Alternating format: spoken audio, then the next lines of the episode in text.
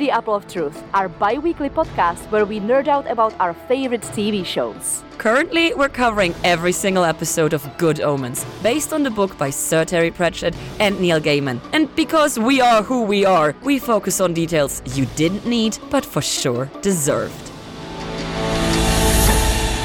I'm Vero, And I'm Lina. and today we're talking about episode 3 Hard Times. And not gonna lie, it was a hard episode. It was heartbreaking.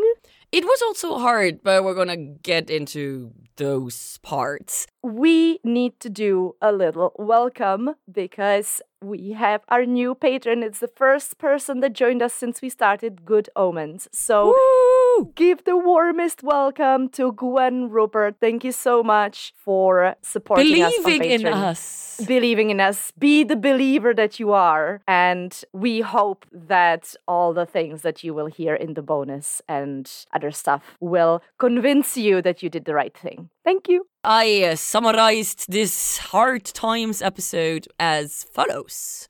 Aziraphale struggles with the knowledge of the Antichrist and puts strain on his relationship with Crowley, who pretty much just wants to run away with him at this point. Oh. Adam gets environmentalist topics and conspiracy theories, while all chess figures are being drawn more and more towards Tadfield. All roads lead to Tadfield. Ooh, yeah. Yes. And I uh, really enjoyed parts of that, and I really did not enjoy parts of that, but we'll talk about it in detail in the next 15 hours. We have chosen a word of the episode. I have to admit, I only have one. Same. I did have multiples to choose from, but uh, most of them were kind of either not really British after researching them or a bit too mundane. So I have decided to go with the word that I actually had to look up immediately as watching the episode, and it is the word foment. Ooh, okay. I was worried for a second that you had chosen my word, but not my yeah, word. yeah, that was that was a little risky move for. I did not have to look that up because it was in the IMDb facts and funds. okay. So, what I thought it meant, I actually thought that they are saying, and therefore it meant ferment.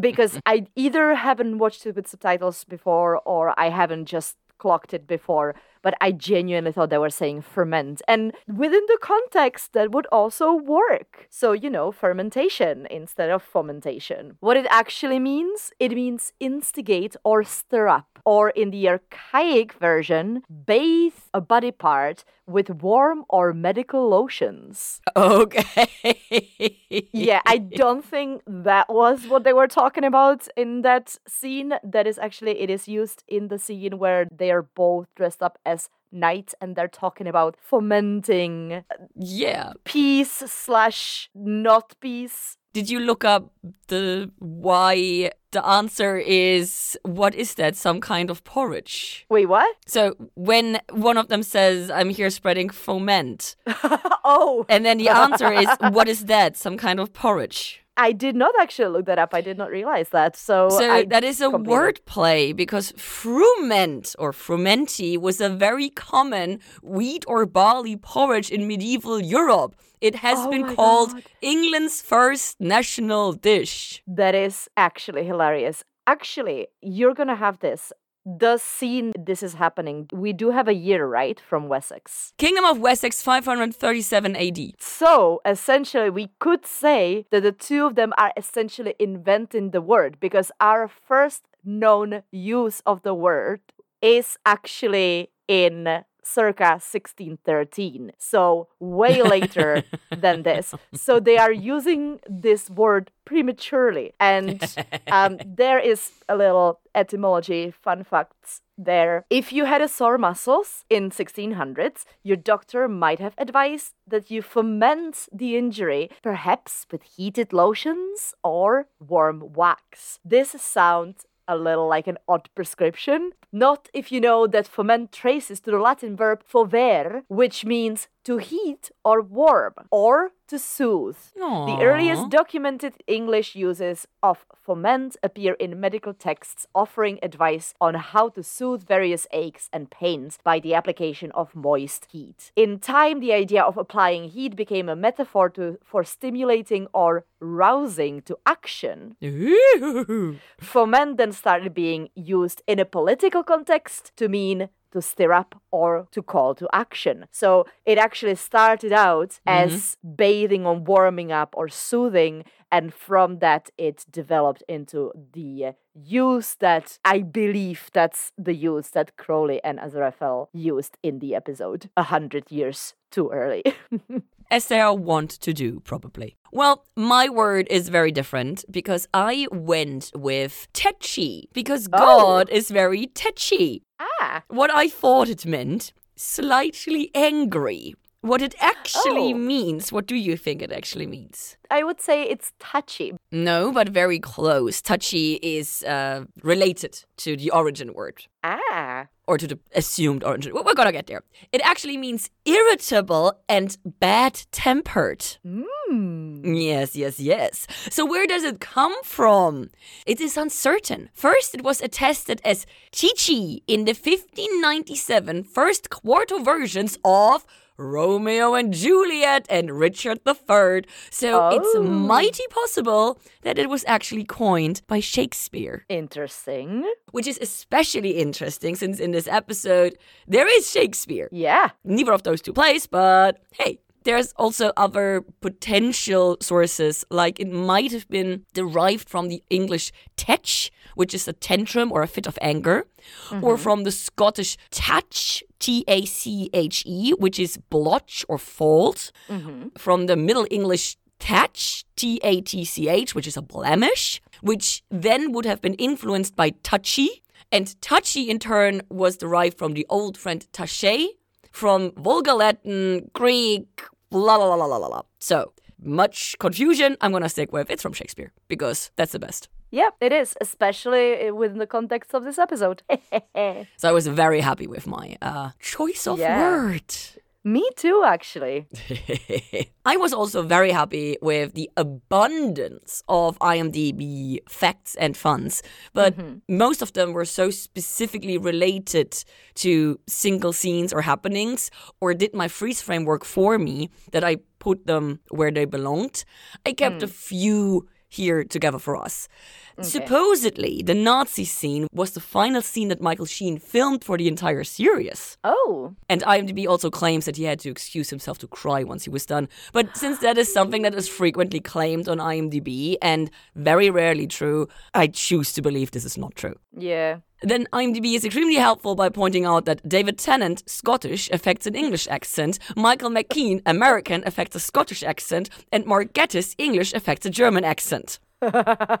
oh, I thank you, IMDb. I would have never known. Another tidbit that everyone who listened to your bonus episode is aware of is Terry Pratchett was for many years a press officer for the Central Electricity Generating Board in the UK.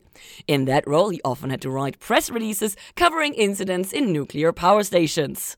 So it is mm-hmm. very fitting that there is a nuclear power station in the book. There might be a reason for that, yes. Then the opening title credits do not appear until 28 minutes into the runtime, which is possibly the second only to the cold opening of the OA Homecoming from 2016, which was around 57 minutes long. So, very long cold open, very unusual, especially since usually the intro comes after like six minutes. hmm Yeah, I noticed that. I also put down a couple of things throughout the episode that I'm sure were mentioned in the Facts and Funds. We'll see. Maybe I get to bring something new, but I seriously doubt it. Because those were very obvious searches from my side. Ah, sometimes it's very obvious and still not in IMDb or in my brain. Also, I find it very interesting that not only are the titles so super late, it is pretty much exactly half the episode. yes, that's true. It makes so much sense because the first half is the looking back and the second the half last is the story. Mm-hmm. current storyline. And so it made a lot of sense to me. And then Absolutely. lastly, a freeze frame which I would have missed if IMDb had not pointed it out is that at 3511, when God identifies Witchfinder Major Robinson, you can see that the photograph is actually labeled Witchfinder Major Robertson. So, tiny mistake on God's part here. Ooh, burn. Yes, I, I mean, whenever God's tetchy or mistaken, I kind of want to point it out, just like Obviously. Crowley. And that's it for the facts and funs this time. Amazing. Look at us go. Okay, so I actually have decided I do have my previously on. Mm-hmm. However, I have written it based on uh, the previously on. We get actually in the episode the little flashback that uh, has. So I try to describe everything that is in that flashback, but that would be very, very long because it's basically Everything? everything that we've seen so far. So I have done my uh, previously on about halfway through the episode. So let's do it slightly untraditionally this time. Just like the episode. Just like the episode. we start then in the Garden of Eden, 4004 BC. And obviously, I instantly have a question. If this is 4004 and Eden is on Earth, and this is when the Earth was created, did Adam and Eve not even live for one year in Eden before No. falling from grace? No, it's like What do you two mean? days. Yeah, so they, like, seriously, right? That's why it's weird that she is with a child already. It's also like they have to be there for like seven days, right? And then they got kicked out. No, the human uh, was created on the last day, if I'm not mistaken. So they were there for like 24 hours. They may have been there for like a few months, I'd say. No, no, no, wait, wait, wait. Adam was made on the sixth day or something. Oh, sixth day. Yeah, because the seventh Eve day was got red- later. Yeah, yeah, yeah, exactly. So I'd say since we only get year and not a day at this point, they could have been there for a few months before this whole thing happened. But it's like, damn, Yeah. what's wrong with you, God? Not even a year in paradise for them. I mean, it's humankind. They do not deserve paradise. We all know that. No, God set them up for failure. I'm very, very not happy with uh, this revelation that they did not even have a fucking year in paradise. Aw, yeah. So, we get to watch Azrael refilling the hall that he made for Adam and Eve leaving the garden, and then he just pretends nothing happened, although it just makes complete no sense because obviously God sees all. God knows all. God pretty much created the circumstances for this to happen. Why is God asking questions in the first place? I mean, I think that God is just trying to create an anxiety attack in Azrael at this point. Which when is he starts asking. mean. it's really mean, yeah. But it is God is all a part dick. of his ineffable plan. Of her. Of her.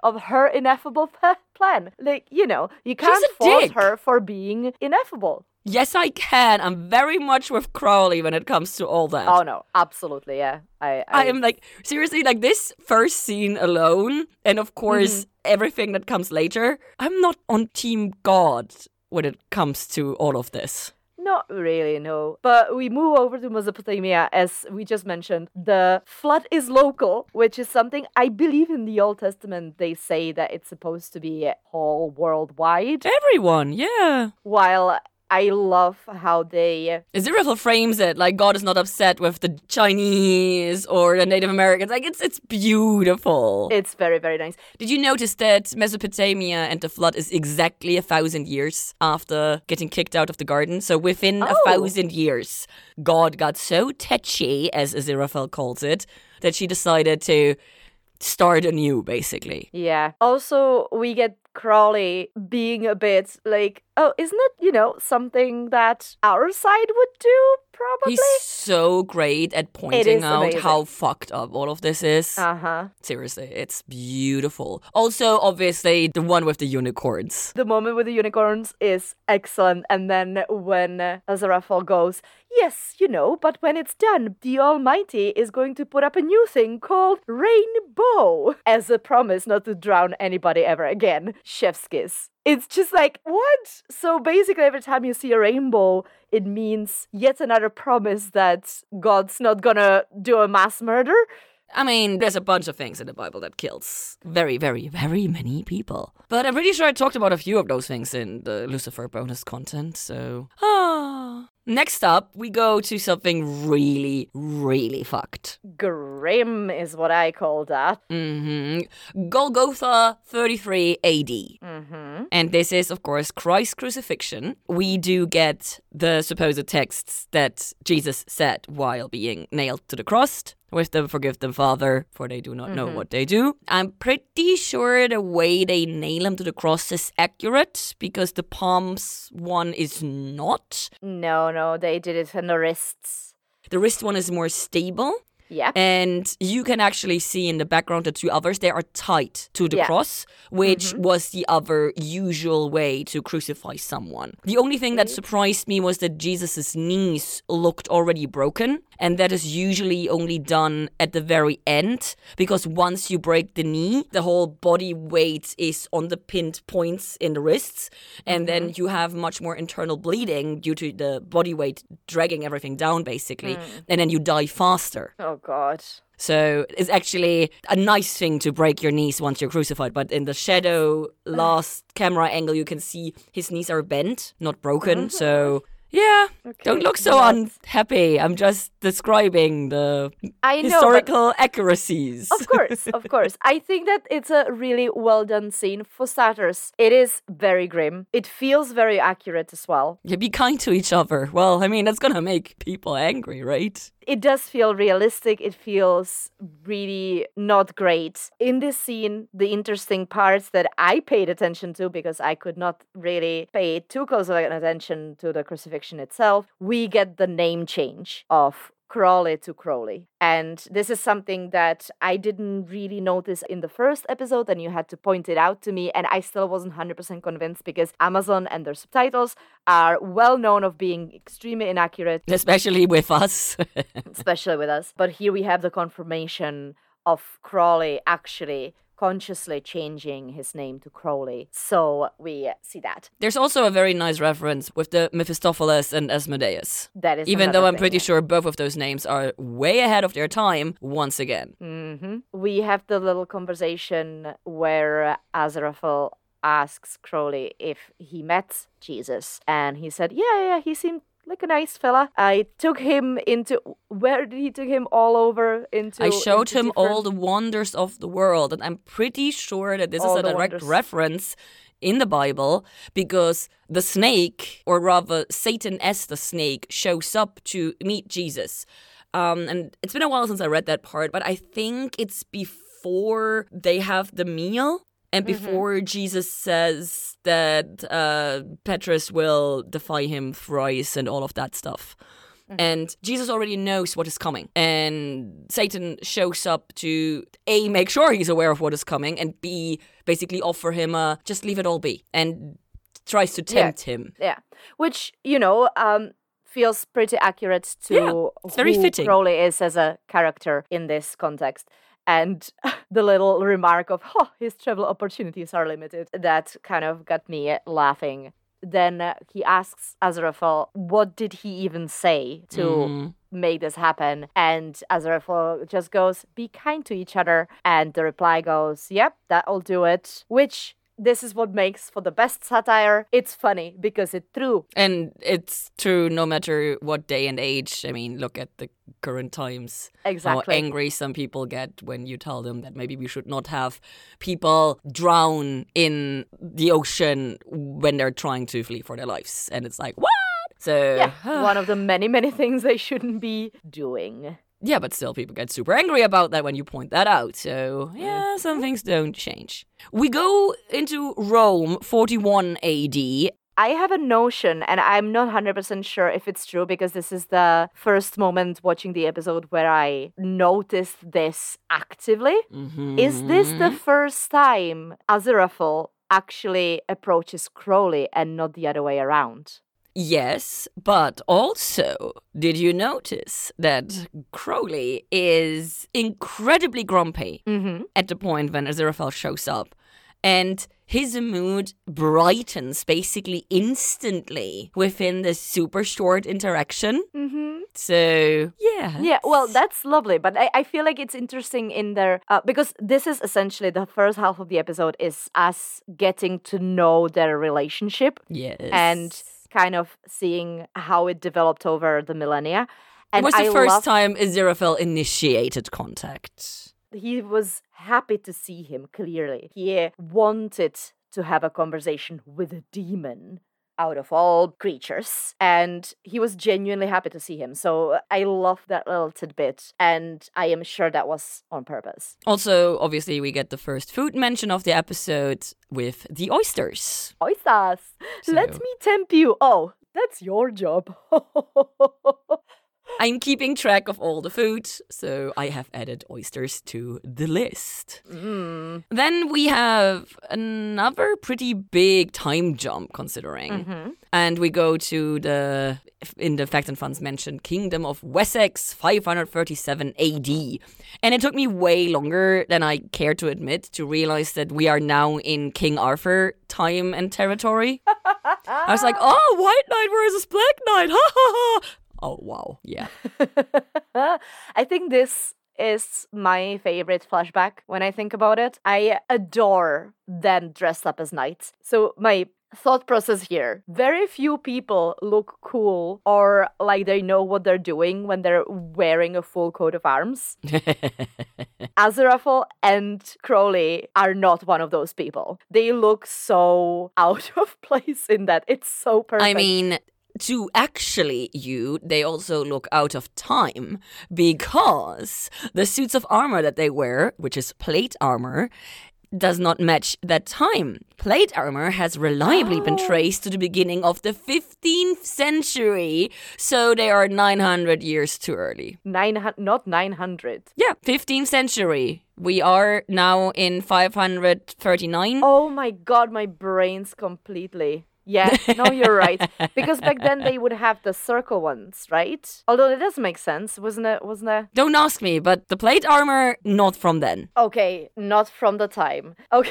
It is just so funny that they meet up, they invent new words and new clothings, and it's just perfect. I'm surprised that you like this though, because this is the first time where Aziraphale gets very upset with the first proposition of the agreement. I think that he gets upset because this is the first time it's been mentioned, but clearly, as we then later find out, he agrees to it.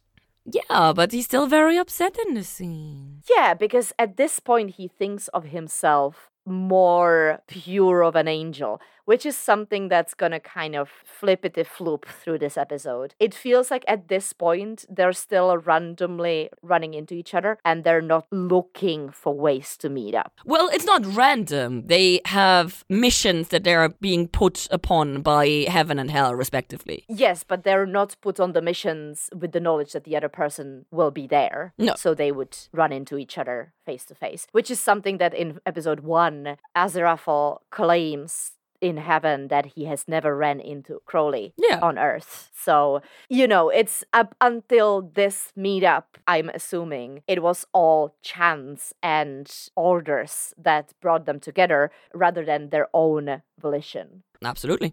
We now go to the Globe Theatre in London 6001. From now onwards, we do not get the AD anymore because apparently it's obvious that it's AD. How disappointing.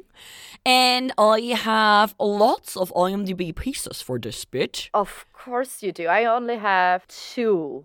So, do you want to go first and see if they match mine, or do you want me to go through mine and then see if you need to mention anything else? I mean, I can do the two and then you can do the rest. Good. So I have the two most obvious ones. The first one is that Shakespeare is directing his actor and he calls him Burbage. In fact, Richard Burbage was the most famous actor of Shakespearean era in Globe. He was pretty much he's the one that we know today. I would not it is- say most famous. He was the first known actor for Shakespeare. It, it- according to, to some articles, he's the he's the most prolific one as well as the first. But you know, he is definitely known to be, for a fact, an actor for William Shakespeare, and that is very cool that they keep the historic facts. Hmm. And then the second very obvious one, even the way David Tennant says the words and the way Shakespeare writes it down, you know that this is going to be in one of the Shakespeare plays of his future career. David Tennant, aka Crowley, says, Age does not wither, nor custom stale his infinite variety. With a tiny little change, it is a line from Antony and Cleopatra, a play that has been written by Shakespeare. The little change is that in the play itself, it says, nor custom stale her infinite variety, and Crowley says his. And obviously, since we have David Tennant mention a Shakespeare line that gets written down by Shakespeare in the Globe Theatre, which was Shakespeare's theatre, this is the second time that Tennant has done this as acting in a role because in Doctor Who, David Tennant also is in the Globe Theatre and he says all the world's a stage, which is from As You Like It and also gets stolen by Shakespeare. It is incredible, which is amazing. And watching both Michael Sheen and David Tennant being in this context is incredible because they're obviously both Shakespearean actors. So uh, it is just, they just fit in so well for me. And just another tiny funny layer, obviously Crowley, aka David Tennant, complaining about having to watch a moody play, which is Hamlet in this context. Tennant himself obviously played Hamlet both on stage and in the movie Hamlet from 2009. of course. So, yeah. Have you seen it? Bitte? What? Have you seen it? No. Bitte. Sorry.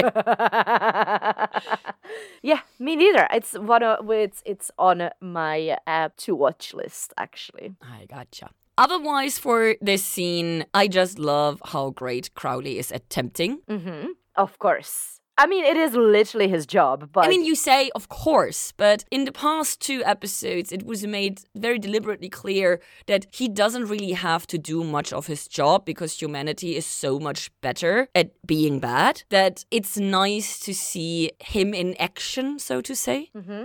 Because just theoretically knowing that he's good at his job and there has to be a reason why he got this job in the first place, yada yada yada, is one thing, but witnessing him in action, especially towards Zeraphel, I love it. yeah, and you can see how much he actually enjoys interacting with Az- Azzy. No. She's gonna hate me for it, but this is in my notes, so I'm gonna keep No. saying it until she stops complaining. Never. His name is Zeraphel or A.Z. Fell. Azzy fell. It's how he gets addressed by the uh, Nazis later on. We could.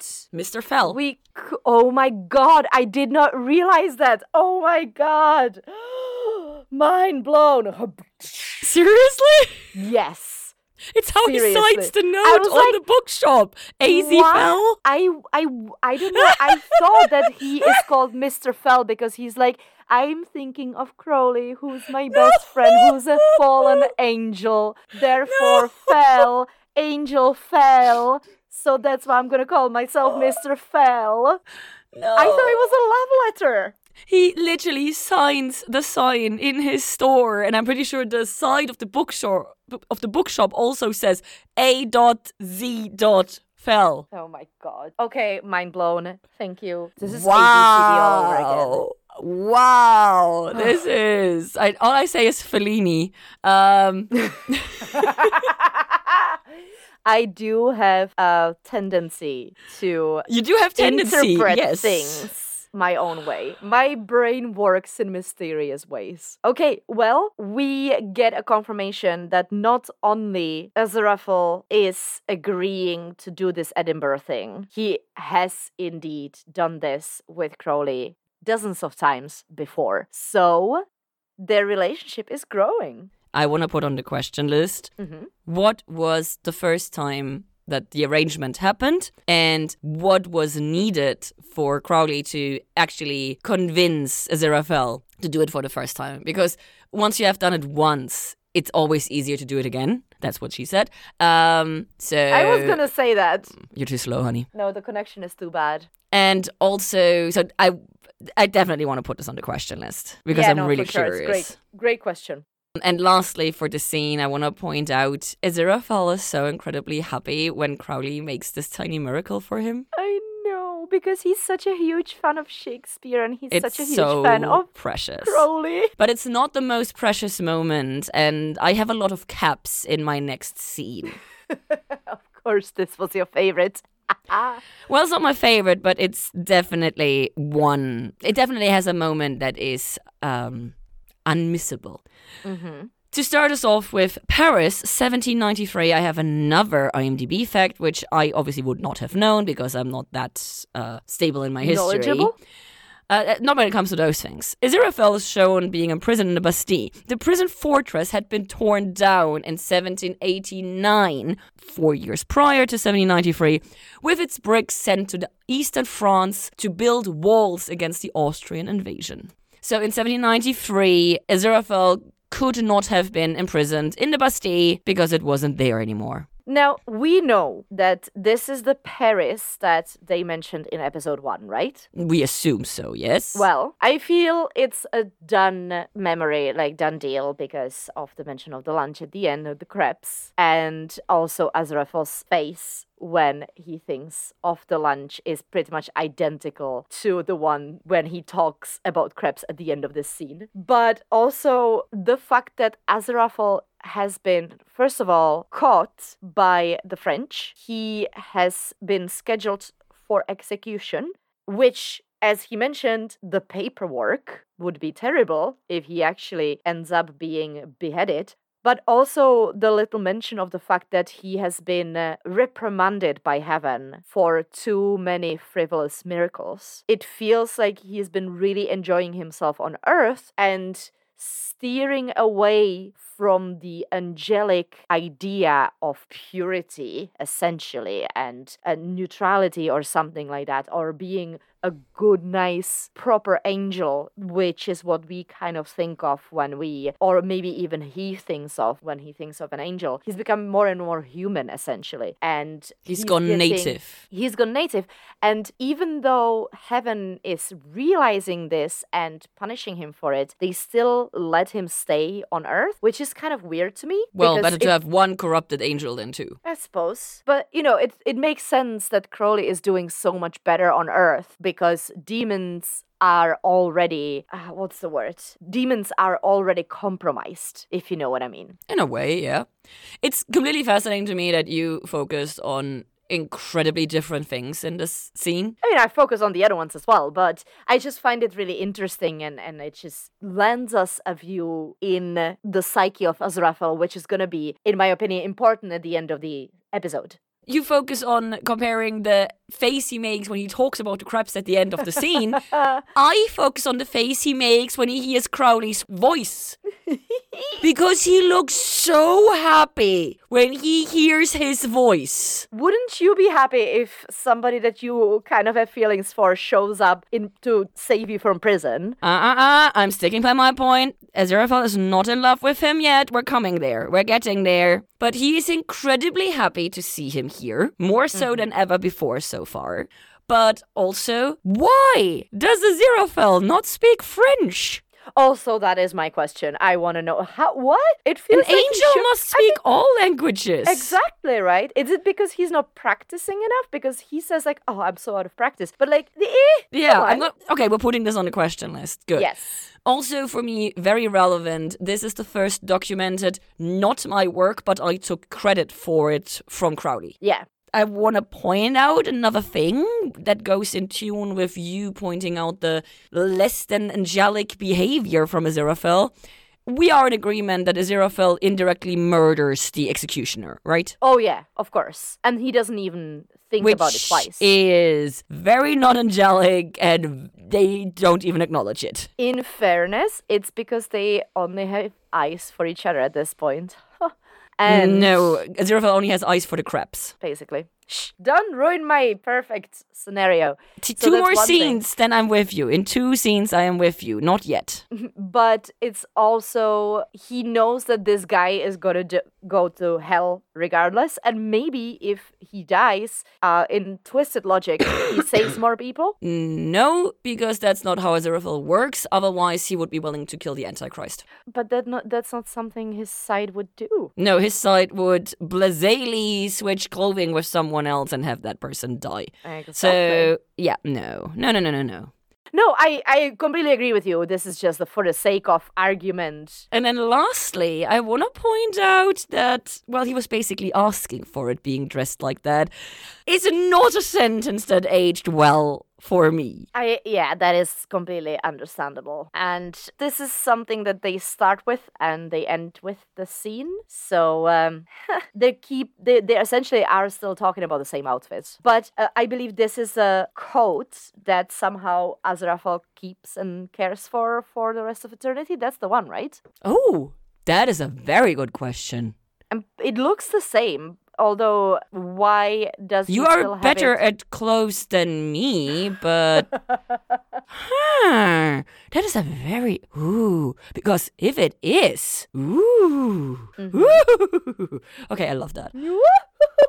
Okay, it's it's the code. I have decided it's the code. I'm pretty sure it is. Yeah. The hive mind has decided you're in love. We go to the next one, which is the St. James Park in London in 1862. And before we get into it, I have another IMDb fact that, of course, I also wouldn't have known because Buckingham Palace is shown with its post 1913 facade. Oh, I did not realize that because they obviously filmed there now. Yeah. So that's why. But uh, that's true. I when I was in London a couple weeks ago, I was talking to a friend of mine who obviously is a historian, and she was telling me that the history of what was happening there so that they rebuilt that entire area on the cusp of 19th and 20th century for a coronation and they didn't finish that until the 1913 Yeah. what a timing right so yeah i did not realize that thank you for pointing that out Thank you, IMDb, for having these informations.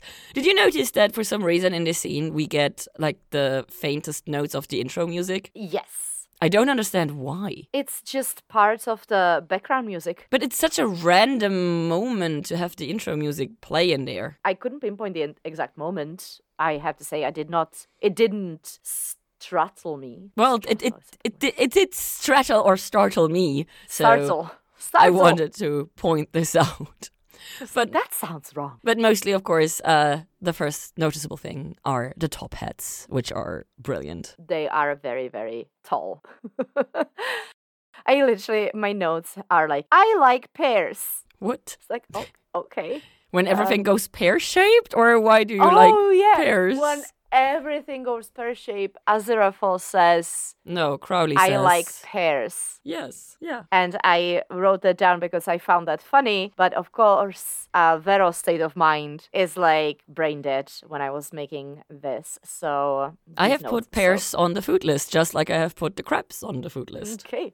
Well, there's the explanation of why I wrote I like pears. I am very curious about Crowley setting up his future. And I wonder, and this is probably not the case, but I do wonder if he has been planning this move to ask for holy water all along, if this is why he befriended Aziraphale in the first place. No. I say no, but there's something, little voice in the back of my head that is like, hmm, but what if? And You're a very disillusioned person to have that. of course I am. Of.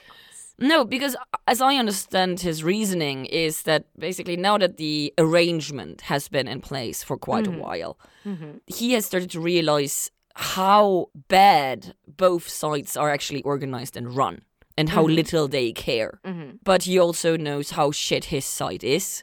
And so I feel like this has gone very well for quite a while. And now he's starting to get a bit apprehensive because in the beginning he was the one pushing for the arrangement. And now everything has been smooth sailing for a while. And now he's getting uneasy because he's a demon. Nothing in his life would ever go smooth for a long while. Oh, so he's trying to figure out how to prepare for possible. Yeah, for probable problems. Okay, okay. Well, I can live with that. It makes me feel a bit better about that. But of course, you are right. Uh, this is their first fight, and it is extremely sad. I don't need you. No, I don't need you. Uh, But it doesn't matter because next up comes another scene with a lot of caps from me. oh, oh. We are in London. We are in 1941, and this is a bit of history that I am familiar with, so I was aware that we are in the Blitz. It's not difficult to uh, realize that we're in the Blitz. My note here goes, Mr. Fell. Hmm, I wonder what that names mean. I'm sure Lina will tell me. Yes, and so I did. Here we Yeah. go. Uh, what would I ever do without you? Have rest and more time and everything. Not be constantly stressed that I am uh, um, not doing my dues. Without me, you wouldn't have your dues. This entire scene was set up extremely tense. I loved it. It was very, very well done. Mm-hmm. We get the first official mention of the book with Oh, no yeah, yeah, yeah, further yeah. information. We get a mention of one of the prophecies that Aziraphale managed to find in the notes of the publisher. Yes. It is a do not buy Betamax. Yes, in- number 1972. for it is 1972 No, it's it, it's year. for 1972. Yes. Yeah, yes. It for it's for 1972. I could not. I knew I heard Betamax before, but I couldn't remember. So I did Google it, and of course, it's the uh, less famous cousin of VHS. Yeah. So obviously, it makes sense. Do not buy that. It's what Laserdisc was for DVD and Blu-ray. Ugh, how sad. Aziraphale has so much fun with the haha, I have betrayed you with this twist. Wah! And then, of course, the twist and the twist comes. And it's But after this entire interaction, and of course, you know that Aziraphale did not just bring down Nazi spies because he is so not a kind of a person who would be able to do that. But he would love to be able to do it. Of course, he would love to be able to. I feel like he's seen a little bit too many spy movies at that point. No, no, just- no. I do Or like read too many spy books. Yes, I do not see Aziraphale going to any kind of movies in any kind of age. Like, no, no. Nah, He's a such reader. baby. Yes. Okay. Well, there are spy novels, so Oh, yeah. I can definitely see him reading those and being wishing he was like them, and then jumping on the first opportunity to be able to live it in a real life, and then failing miserably because, of course, he does. However, there is somebody in his life who is good at spy work and who is who was made to be in a situation like this, even though it's in a church It's so hilarious with the way he walks, with the ouch, ouch, ouch. so perfect. It's so perfect. This is how physical acting is supposed to look like. It is funny, it is over the top, but it's not annoying or overwhelmingly. Yeah, look at it. It's supposed to be funny laugh. So, oh god, this brought me so much joy just watching David Tennant work in the background, even when the dialogue is not on him and he's just like kind He of never standing there stops. in the back. He just go- keeps. This is just a show of a very good actor. I mean, this would ideally be a show of any actor whatsoever. Do not stop act just because you're not active in the scene. However, sadly, a lot of things kind of slip through cracks. But you know, very good actor knowing exactly what he's doing the entire time just brought me so much joy. Also, we have to acknowledge this is the second time now that Crowley has come to Aziraphale's rescue. And the spies are like, oh, Anthony J. Crowley, the legend, the man. And when they have the little exchange of like, oh, Anthony, oh, do you hate it? No, I didn't say that. You could. I'll get used to it, is what he says. he says, I didn't say that. I'll get used to it. He says, I. uh, it's- Yeah, just like heart ice. This is just such a cute conversation. And then he asks him what the J stands for, and I'm just And like, it's just a J, really. just the J. Ah, love it. Also, love it. this is the first time, I'm pretty sure, uh, my friend and I is mentioned by Oh. Crowley, and Aziraphale is not denying. Or complaining. Yes. Mm, So I didn't notice that. it's extremely fucking cute, and they are, in general, incredibly fucking cute. And then, of course, everything happens with the bomb falling down and Minor Miracle. And then, of course, Aziraphale has this moment with, oh no, the books! And Crowley yanks the bag out of the dead Nazi's hand and hands them over with a tiny miracle, courtesy of myself. And I say, this is the moment Aziraphale falls in love with Crowley that that look he has on his face when he has the book back and mm. Crowley saunters off, that is the face of realizing, oh, I have been in love, I didn't realize, and Yes. now I know. Yes. Yeah. No, I I agree. I think that he didn't admit nor re- well, You I didn't don't think realize- he admitted, yeah, but I don't think he realized his feelings before, but they were there. You could see Mhm. the happiness that it brought him every Yeah. single time he saw him and the interactions and But everything like now that. it's But yes, now it's this there. is this is like when you don't see something and then once you see it, it you can see nothing but and a but. It's like the Beauty and the Beast song. Uh, there's something there that was a. I don't even know the, the lyrics in English. Doesn't I matter. don't know the song, so it's, It's okay. incredibly cute, and I absolutely fucking absolutely love it. But we're not done yet because this gets worse. So we start with a heist, basically, and a heist is being set up, and Crowley's hairstyle is horrific. he looks like Ginger John Lennon. Beatles. Yeah, he looks like a beetle. It's horrifying.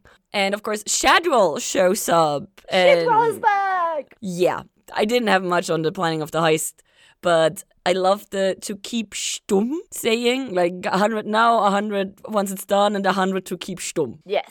Which It's- is it's- stumm that's- is that's German from- for Yeah. being quiet, staying Yes. silent. Oh god, I love when we have these little sayings from languages just kind of traveling around and you know, perfection. I also asked myself a question yet again, why is Crowley so obsessed with holy water? Because it was even mentioned in the previous scene when he first walks into the church, he just goes, "Look at it. It just lays here unguarded by anybody." And then he moves on to to rescuing Aziraphale. But here we go again. Him even planning a heist because now he knows that the holy water is in a church and guarded. So he is planning a heist to steal holy water. It's just absolutely insane. But it, yeah, I love it. I love it. And it just, it's like they're preparing to steal the Mona Lisa the way Which- they talk about it. Seems to hang in his apartment, as we saw in episode Well- one. So Of course. Maybe that was the trial run. And then we have Shitwell approaching Crowley as Crowley is leaving, and this is the explanation of him and the Witchfinder army being Crowley's people that he's mentioned in the previous episode that he can have look for the Antichrist, which I think was a beautiful setup. Though we don't know yet how Aziraphale got a similar arrangement, right? Yeah, I don't know if we're ever gonna find out, so I'm gonna I don't remember actually.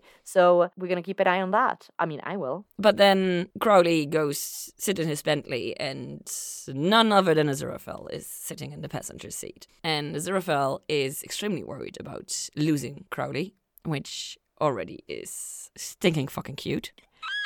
And they have this short conversation, and then he hands him this, well, Thermos. co- thermos, coffee thermos thingy, Yeah, it's a it's a thermos. And- it's like the old school thermos. and he tells him to. Not fuck around with the cap basically. Like don't even try to unscrew it. And yeah so he went and got it for him even though he doesn't really want to. And he he only did this after he fell in love with him after he realized that he f- was in love with him. Yeah. So first of all, he warns him, or he essentially gives us the information that holy water can not only eviscerate Crowley's body but also his soul. it will get rid of him completely. Exactly, which is why he is so worried. And uh, he says, I can't have you risking your life. It was the final confirmation, not that I needed any, that this, what we've been watching for half an hour at this point, is truly a story of their love and nothing else. And now, of course, Crowley is like, "How do you want me to drop you somewhere? Like, take you somewhere? Oh, let's go dine at the Ritz," which, of course, is one of the lines in A Nightingale sang in Berkeley Square. And yeah, dine at the Ritz. And Aziraphale refuses and says, Let's do it another time. We can go for a picnic. And then he says, You go too fast for me, Crowley. And it's just so precious because the conversation that they have in the car is entirely about their love and nothing else. Like it is Yeah. literally just about their rela- like it has nothing to do with anything else but their relationship and their love. You go too fast for me is translated in I'm in love with you, but I need more time to adjust to the fact that you're a demon, I'm an angel, and all of this is quite confusing, but please do wait for me. It's just so precious. I just Yes. can't. Imagining them sitting in a park having a picnic where there is so much beautiful and tiny little food, which is absolutely scrumptious, laid out. And Aziraphale is the only one eating it and just going from one bite after another. And Crowley is just sitting next to him with a glass of wine, watching him eat and enjoying himself. It's just like the most beautiful date in my head that I can ever imagine. It's just for the two of them, obviously. It's the perfect moment for the two of them. I just, ah. But it's also incredibly sad because this is 1967. It's not that far until Armageddon from this point forward. Yeah. And given the fact that they have been friends for 6,000 years by the time Armageddon happens, Yeah. They didn't have much time. it's a fraction of their existence. And to me, it makes it so much more understandable that Crowley just wants to run away with him to just have a bit more time. Mm-hmm. So, what it is incredibly beautiful that Aziraphale came to the realization and that he's acknowledging it and everything. Yeah, yeah, yeah. Yeah, it is. You know? And now we finally get our theme song. So now we finally get the intro Midway. nearly 29 minutes into the episode. I have written down that must be some sort of a record, which we already have found out it pretty much is. It's Nearly. from 28 minutes 39 seconds until 30 minutes 8 seconds. And it is pretty much exactly in the middle of the episode. And now we finally get our previously on Good Omens.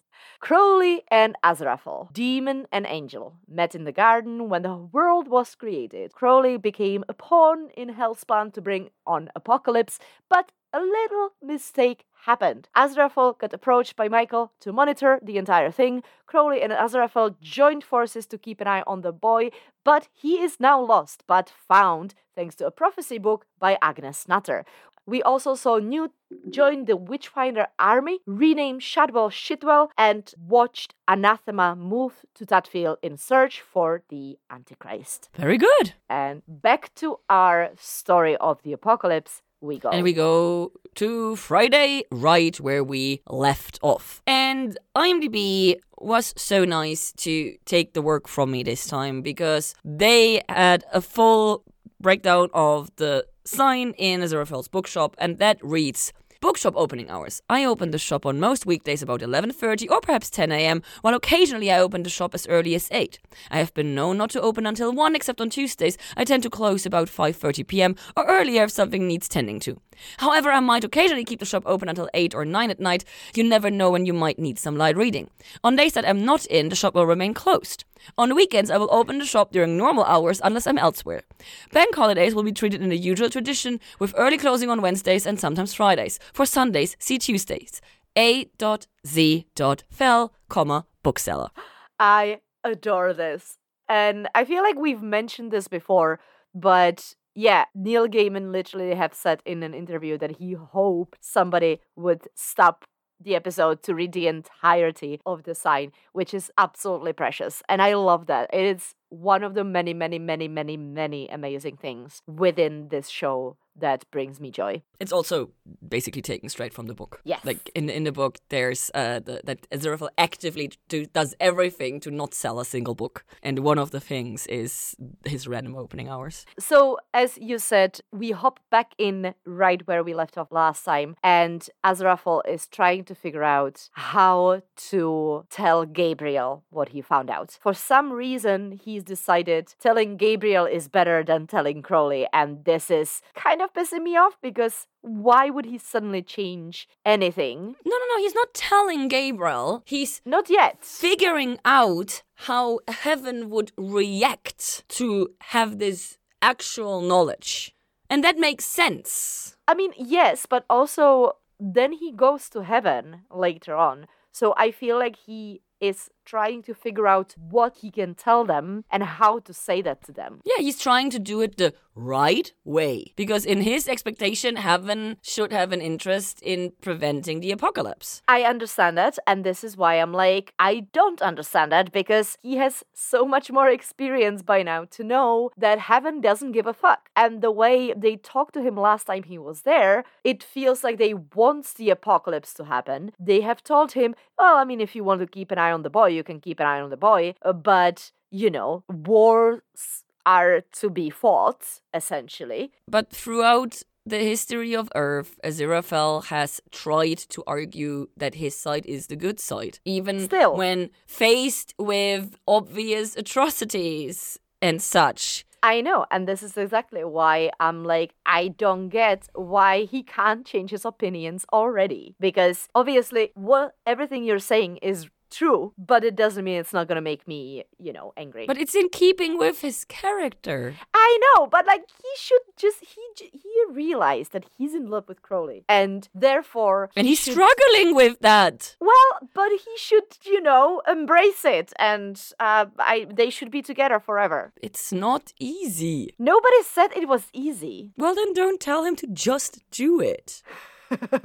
No, I my entire point here, I'm not trying to argue anything. You are absolutely right. This is within- character, but that doesn't mean it's not going to make me upset. I mean, it is upsetting that heaven are such dicks. Absolutely. Oh no, that's not that doesn't upset me. What upsets me is that Aziraphale, after all this time, still puts heaven first over Crowley, even though he really doesn't, because he has the arrangement with Crowley. So in theory he doesn't, but in practice, in this moment, suddenly he is. Heaven is Aziraphale's toxic family, and not everybody has such an easy time cutting out toxic family members. Like, I, I have all the empathy for him there. We go to Tadfield. Are you aware that anathema is an actual word and has a meaning? Yes, I actually did look it up, and I was planning to use it as my uh, backup solution for an um, British word of an episode eventually. But uh, yeah, I am aware. I did not know this, so I uh, looked it up this time.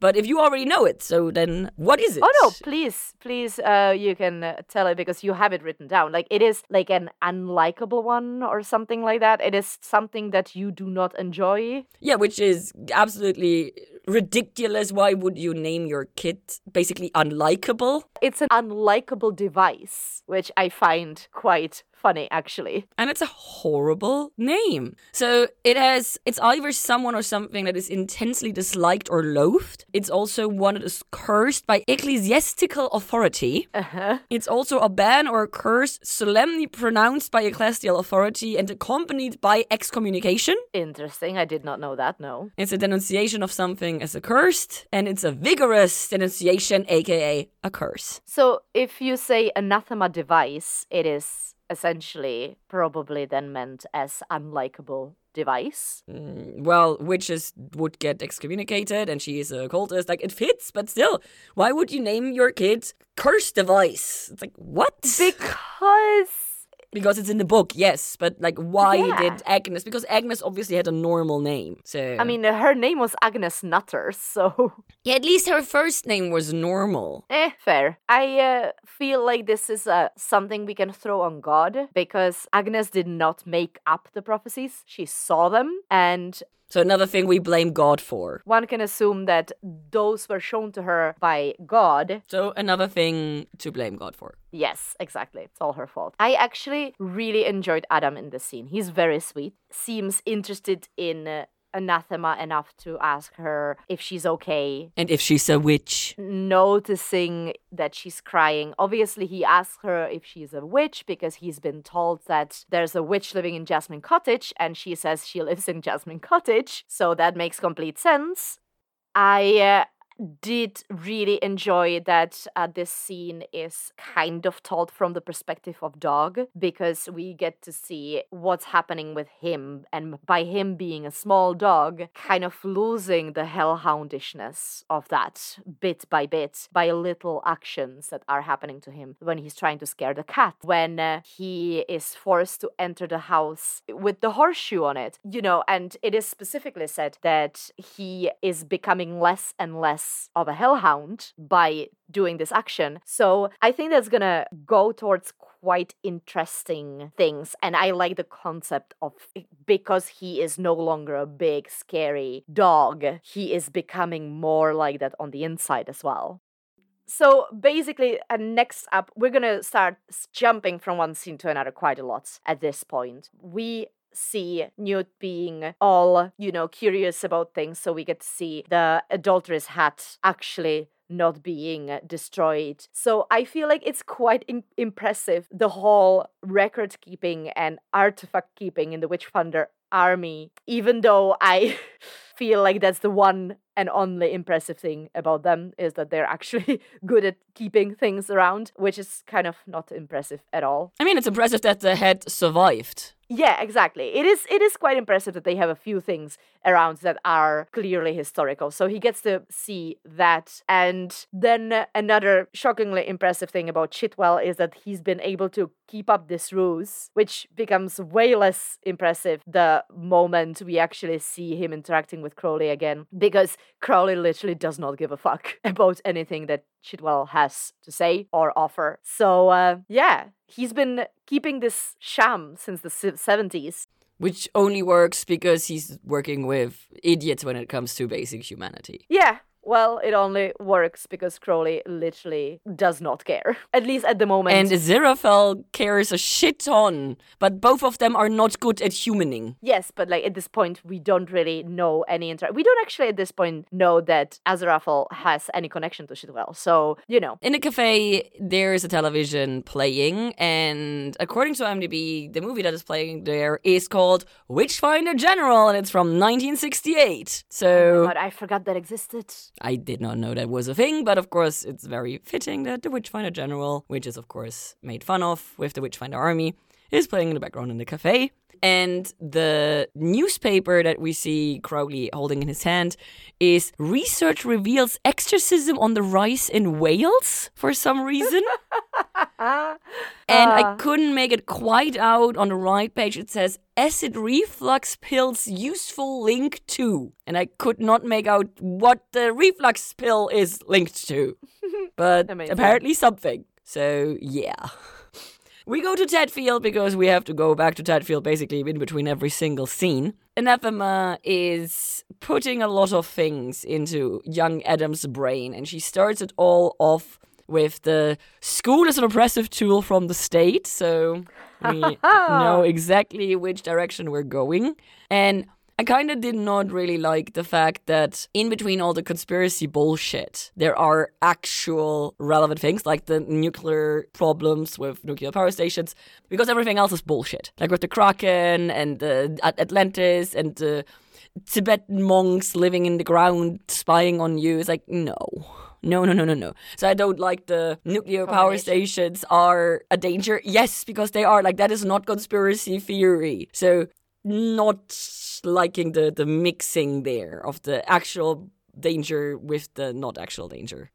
I was really rooting for Anathema in this scene that she might actually start realizing that there's something wrong with Adam because she tries to look at his aura and she can't see anything. And she just can't figure it out. And it's probably because of the cloaking device or whatever shall we call Adam's hiding system, Mhm. unconscious hiding system. But I feel like there is enough hints now, and with the next scene as well, there is enough hints now for her to at least somewhat start putting things together. It's literally impossible for her to put it together. I know, but like I just really am rooting for her to be able to do that. Okay, but it won't happen. Like uh, Crowley spelled it out that it's impossible. Like And I found incredible, incredibly beautiful the little knots we get to the book, and we will talk about those in detail in our book episodes. I don't remember the the nods to the book. We get an explanation why Anathema can't see Adam's aura, and it is because it is huge. And I always forget that that's the reason. I, for some reason, always think that he does not have an aura because he's the Antichrist instead of having a massive aura because his power is so big. And the way they describe it or the way God describes it. The reason why Anathema couldn't see his aura is the reason why a tourist standing on Times Square can't see America, which again, bringing back to a few episodes ago, creates such a beautiful image and perfect image in my head that I instantly know exactly what is meant by that. So kudos to the writers, kudos to Sir Terry and Neil on this one. And kudos for Americanizing it so that the stupid American watchers could understand it, because in the books it's about Britain, not America. Wow. Seriously, it's like why? Because obviously Neil Gaiman was aware that if he makes it with the UK, people will not understand it, which is like that is actually hilarious. It's so sad. Fuck's sake. So it's the uh, fucking Sorcerer's Stone all over again. It's like, really? Wow. Ah, yeah. Okay. We go for our super, super quick jump into heaven. It's a very unpleasant scene, not just because of the content, but also because we have a shit ton of extreme close ups. And those always make me uncomfortable because you have the fish lens, basically. Yeah, it's quite distorted as well. Yeah. The only plus thing for me was that because of the intense fisheye close up, I realized that John Hamm is wearing contact lenses and that Gabriel has purple eyes. Oh, I did not notice that. Thank you for that. Now, I did worry that Aziraphale is going to tell them all the details about Adam that he knows. And then it felt like about halfway through he realizes that it's bullshit and he doesn't actually. And then he starts talking about this being hypothetical. But as we get a confirmation in a few minutes in a very short scene that comes after Tadfield he has already revealed too much just by coming there. So, uh, yeah, angels are assholes. Of course, they want war. There's nothing new there. We jump back to Tadfield, and now Anathema is making sure she can still see auras or something. I don't know. But basically, every mammal has an aura puppies, people, neighborhood watch person who calls her a young person, which is a very interesting way to address someone, I feel. of course, having a neighborhood in itself is already something that makes me dislike this town even more. I mean, it's a very typical thing for uh, um, English countryside. Whenever I have any experience with neighborhood watch, it's noisy people who care about things that are none of their business. Like Yeah. it's the oh, the grass is too long in this yard, and your tree is three centimeters too far to the left, and mm-hmm. yeah. So the instant I learn about somewhere being a neighborhood watch, I dislike that place more. Yeah. Do you have anything else for this? No. So now we have the little jump back to heaven, as I mentioned, and then we go back to Newt and we get some news clippings because what is every witchfinder's best weapon?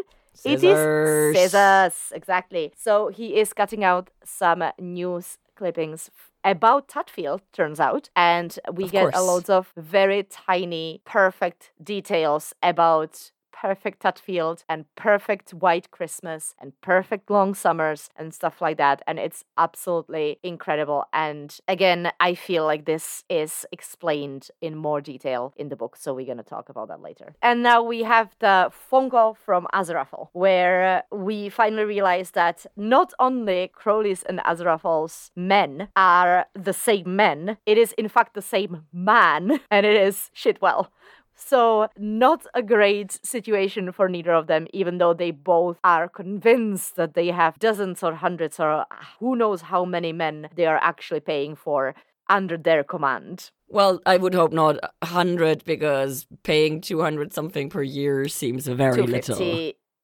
250. Well, we don't really know how much Azrael pays because we know that Crowley pays 250 pounds, but we don't know for how often. I'd say that would be weekly because he said that he was gonna drop it off on a Saturday as per usual. We don't have a number on Azrael's payment, I don't think. So at this point, we have this conversation, we have this realization that Aziraphale is indeed convinced that Shitwell has more people than he actually does. Then he talks about Surgeon Milk Bottle, and it's just.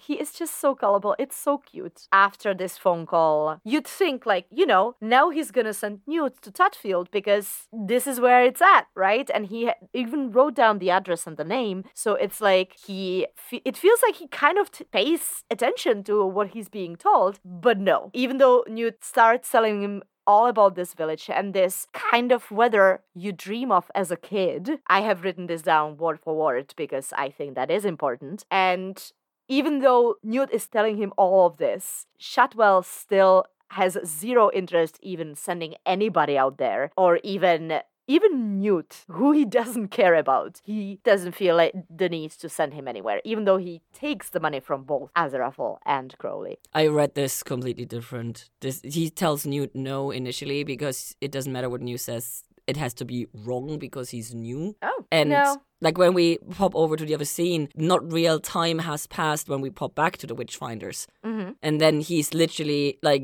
the town that your research wouldn't by chance be called Tadfield, which Yeah. impresses Newt tremendously. Absolutely. So to me, this is all grandstanding by Shadwell. No, but he doesn't send him there until Newt specifically asks if he can go there. On his own money. Yeah, He exactly. says, I can pay for the gas myself. And now he has him exactly where he wants him because now he doesn't need to go himself. He doesn't have to pay for Neil to travel there. And he could do the, ah, it's called Hatfield. And Neil's like, ah, how did you know? Like, Shadwell, as little as I like him, he's good at what he does. I did not see Shitwell being that smart. I do not think of him as a good enough, smart enough character to be able to manipulate anybody this well. He's super fucking stingy with money. So, Yeah, that's why he wouldn't. He he wasn't gonna send him there in the first place, in my opinion. He was just gonna keep the money and just not do it because you know the the respective head offices never actually check if the if it was done as long as they have the paperwork. It felt like this is kind of a play on what Crowley and Azrael are doing to their head offices, just you know taking all the glory and not really doing any work or not doing the work they were supposed to. like I said, I read it very, very differently because the second Neil says I pay for it myself, Newt, whatever. The second Newt says I'll pay for it myself, he name drops Tadfield, impresses Newt immensely, saved all the money, and made himself look good. So Okay. to me, it was perfectly done. So we go to meet the next of our four apocalyptic riders, which is Dr. Raven Sable. And I have not found any reason why he's named this, I have to say. Is that a book No thing? idea. Or... Okay. no, And of course, heard it. he's hunger. And I must very much agree that the portion size in super fucking fancy restaurants is absolutely fucking ridiculous. And I agree with what does he say? I've never seen so many so rich people so hungry. It's perfect. It's very, very Mm-hmm. perfect. Yeah. And then we get the entire introduction of his new business of food free food. Chow. Don't call it food. It's not food. It's chow. well, this is how God introduces it to explain us what it is. But yes, it is chow. And I find it incredibly disgusting while slash smart of famine to engaging himself in fast chow. Chow. I, of course, have to nitpick how the fuck did they put the glass of milkshake in the case? Ah. Supernatural powers, Lena. Yeah, but like it was like how? How? Also, chances are it's probably not even liquid because it's not really food. Well, just because it's no food doesn't mean it's not a liquid, but still, it was like, why? How? I found it absolutely hilarious when she tells her to push the button whenever she hands over the chow because it's all these like uh exclaimers, disclaimer, blah blah whatever. And the only thing I remembered is anal leakage. When you eat this, you might experience anal leakage because that is a very disgusting and hilarious way to put diarrhea. So, yay, I'm very much here for it. Or, as some people call it, AL, to make it sound even less threatening. And to wrap this scene up, in my opinion, or how I saw it, Hunger was much more apprehensive than Happy, especially compared to War. When he uh, unpacks the scales, he's much more frazzled because War was like, hell yeah, and walking off into like offside screen. Into the sunset. and he's like, ah, oh, cancel my appointments, and da, da, da, do this, do this, do this, and ah, I don't care, and like being very overwhelmed with having the package. So that was a very interesting difference how they each reacted. So I'm very hmm. curious how the next two are gonna react. Hmm. I mean, it kind of makes sense if you think about it, because war lives for war, which is what is about to happen, while famine seems to have a very good business going and doing quite well. So maybe Famine isn't as happy about the end times actually coming. Maybe famine got a little too human as well. Maybe. Just partially though, because he was still happy enough. So now is the moment when Newt actually uh, ends up getting the assignment to go to Tadfield. Finally, yay! We've been waiting for this. I've been waiting for this. I know that some people don't care, but I have been waiting for this. But he has to show up the next day at 9 a.m. and he doesn't really understand why, but Shadwell explains to him, For your armor of righteousness, of course. We'll learn what that is tomorrow. I'm very interested in what Shadwell considers an armor of righteousness. yeah. So Out of all people, what Shitwell considers the armor of righteousness. we have a short phone conversation, and I must say it is very Aziraphale that he does not remember their backup backup location. Of course he doesn't. Because this is exactly why he's a shitty spy next to Crowley, who is an excellent spy. This is one of the many reasons. I wouldn't call Crowley excellent, but not as bad. Yes. Workable enough compared to Aziraphale. Excellent. we go to Tadfield, and once again, I find Adam incredibly creepy. The way he's sitting there between his parents, talking about the magazines and being like, Of course it's true. They wouldn't put it into magazines if it wasn't true. And it's like, Ah. Again, it's a very child logic. Uh, they are watching some sort of a weird thing on telly as well, so that she might be worried about the television. But, you know, Mr. Young clearly loves it, so I suppose it's fine. He loves it so much he does not pay any attention to Adam. So Adam just decides to go read in his room. He did. He paid enough attention to tell Adam that it was not true. Uh, Well, I feel like there was a trigger word, ley lines. That was a what? It was a trigger for him that he just heard the, the words ley lines and he was like, oh, come on, that's completely not true. That's not a thing. What are you even talking about? Yeah, and then Adam says the whole with the the Tibetan monks listening to everything we say, and that's when his mother looks at him very worried. So, and then he says he's gonna go to bed. Yeah. And then the parents exchange the look. So to me, both the parents were also worried. But let's move on Okay. to the penultimate scene. Yeah, finally, the something that hurts me too much the fight. this is a place we can actually go to in London. It is on the south side of the River Thames, and it is not where they claim it to be, apparently. They have been very inaccurate with the details this episode. Aziraphale, for reasons unknown to me, is not sharing that he found Adam, that he knows not only his name but his address. He, weirdly enough, you'd think that Crowley may have picked up on it if he paid a little bit more attention, if he, if he didn't focus as much on the uh, fleeing part of the plan. Because Crowley asks him, Did you find his name, where he lives, his shoe size? And Aziraphale's reaction to that is, Why would I, how would I, or why would I find out his shoe size? Which is the only thing he takes, he replies to in that question. So essentially, he is trying not to lie to Crowley, but he does not tell him that he actually did find out his name and his address. It makes perfect sense to me because, like, at this point, Aziraphale is realizing that there's basically nothing they can really do because neither of them are up to kill Adam. And if they don't kill Adam, the apocalypse will happen, and Aziraphale is pretty sure his side is gonna win because the righteous one, the good side, has to win. And so he's gonna lose Crowley anyway. But so it's better to break now. Crowley to kill Adam. He says it's more up for your side. Yeah, you need to do it. Yeah, And, Crowley then Crowley says, says, I'm "I not going can't." to do it. Yeah. But they had So- this conversation before. This is not the first time that they talk about killing Adam. No, before Crowley talked about possibility that Adam could be killed as a solution or the Antichrist could be killed as a solution to the whole apocalypse thing, but that was Crowley bringing it up and Aziraphale was very much against that plan. The fact that now he is actually asking Crowley to do it is making me feel very uneasy. I'm not gonna lie. He it it just this on this whole scene just made me very heartbroken and sad. Yeah, I agree with that because they basically break up with each other. But to me, it made perfect sense because it's not Aziraphale, Crowley, you need to go and kill the Antichrist. It's your. It sounds more like a job for your side.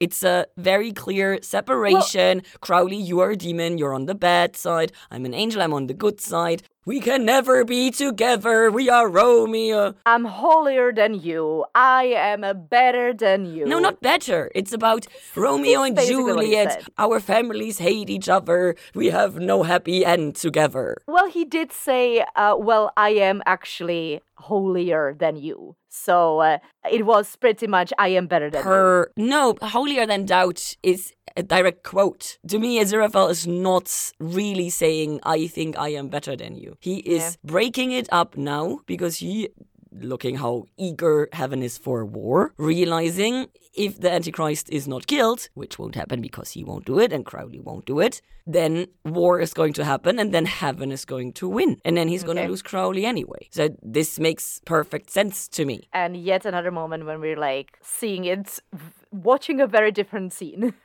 I don't know. It just made me so unhappy and uneasy that I didn't see any of this in that. It also made me unhappy and it's terrifying and it's sad that they break up. Oh, yeah, no, All. Crowley wants is to go off together. also, that happens. Yeah. We could just find another universe. Oh, babies. And Israel explicitly saying we are not friends. Yeah. Yeah. Like, why, why didn't Aziraphale decide to run off with Crowley then? Because he sees no point in it. He sees the end is nigh. Heaven is gonna win. Period. Well, why not? Why not enjoy the time that you have with the person you love? because he's not that fast. It's not that long ago that he even came to a fucking realization that he's in love with him. Crowley had thousands of years to be willing to break with his side just to be with him. He had Okay. not even 300 years, which is nothing in angel age. All right. Made perfect sense to me. Poor, poor I baby. can see that. Poor baby being in love. Aw. Okay, so we go to Adam and we are finishing this episode off, seeing what apparently the Antichrist can do. He is reading some of his magazines before bed, and as he's falling asleep, we get the voices again, which we have heard last night as well with him. And I still don't know what the voices are. I love the little touch that the minister is gay because fuck yeah. Well, but given that the person in his bed is indicating the time, I'm pretty sure he booked a prostitute. So probably not openly gay. I mean, you know, first step is admitting yourself that you're not called, uh, you're, you know, I took it more as a as a slight, as a oh yeah, politicians outward anti-gay, at home active gay. yeah, So it's a start for me. But yeah, either way, okay, that's in there for about half a second. And uh, we are in the uh, nuclear factory where a nuclear reactor was replaced by a lemon sherbet. I paid attention to the subtitles because the subtitles say "meant it all, end it all," which is very interesting because I do not hear the difference between meant and end, but. To mend something is to repair it, and to end something is to basically break it forever. So, if the subtitles are not wrong in this regard, then the voices are neither good nor evil, which I would find interesting. So I did really love seeing Aziraphale's and Crow's relationship develop and blossom, but I hated how they left things off. I'm not sure what's Aziraphale's goal right now. Was he gonna ask Crowley to kill Adam all along? Is that why he never told him that he found him? But I guess I'll see in the next episode. Hopefully. I am otherwise thoroughly enjoying the show. Acting is incredible, casting per- perfection. The story has twists and turns, and I am following along on a ride that I really enjoy. I cannot wait to reread the book and talk about it even in more details. So, our ineffable husbands are fighting. Half of the four horsemen have been recruited. Heaven is full of dicks. Anathema put a bunch of random conspiracy theories in Adam's brain, and Shadwell is apparently smart enough to get paid double for doing nothing. All in all, I should hate this episode. But the first half, showing the growing relationship between Crowley and Aziraphale, makes it all worth it. This half hour is incredibly well done, with so many bits and pieces that we probably did not even manage to cover all. I love the two of them so fucking much, and they better make up right in the next scene. And with this, we say thank you for listening. If you want to follow us on social media, you can find us as the Apple of Truth on Twitter and Instagram. We will keep you updated if and when Twitter crashes and burns. You can also send us your comments and complaints to goodomens at taot-podcast.com. If you want to get that sweet, sweet extra content, early episode release, and more, Like six seasons of another show more. head to patreon.com slash TAOT podcast. And if you like what you hear, please do write us a positive iTunes review. They help a ridiculous amount. And don't forget to pester all your friends about us. Thank you. Bye. Bye.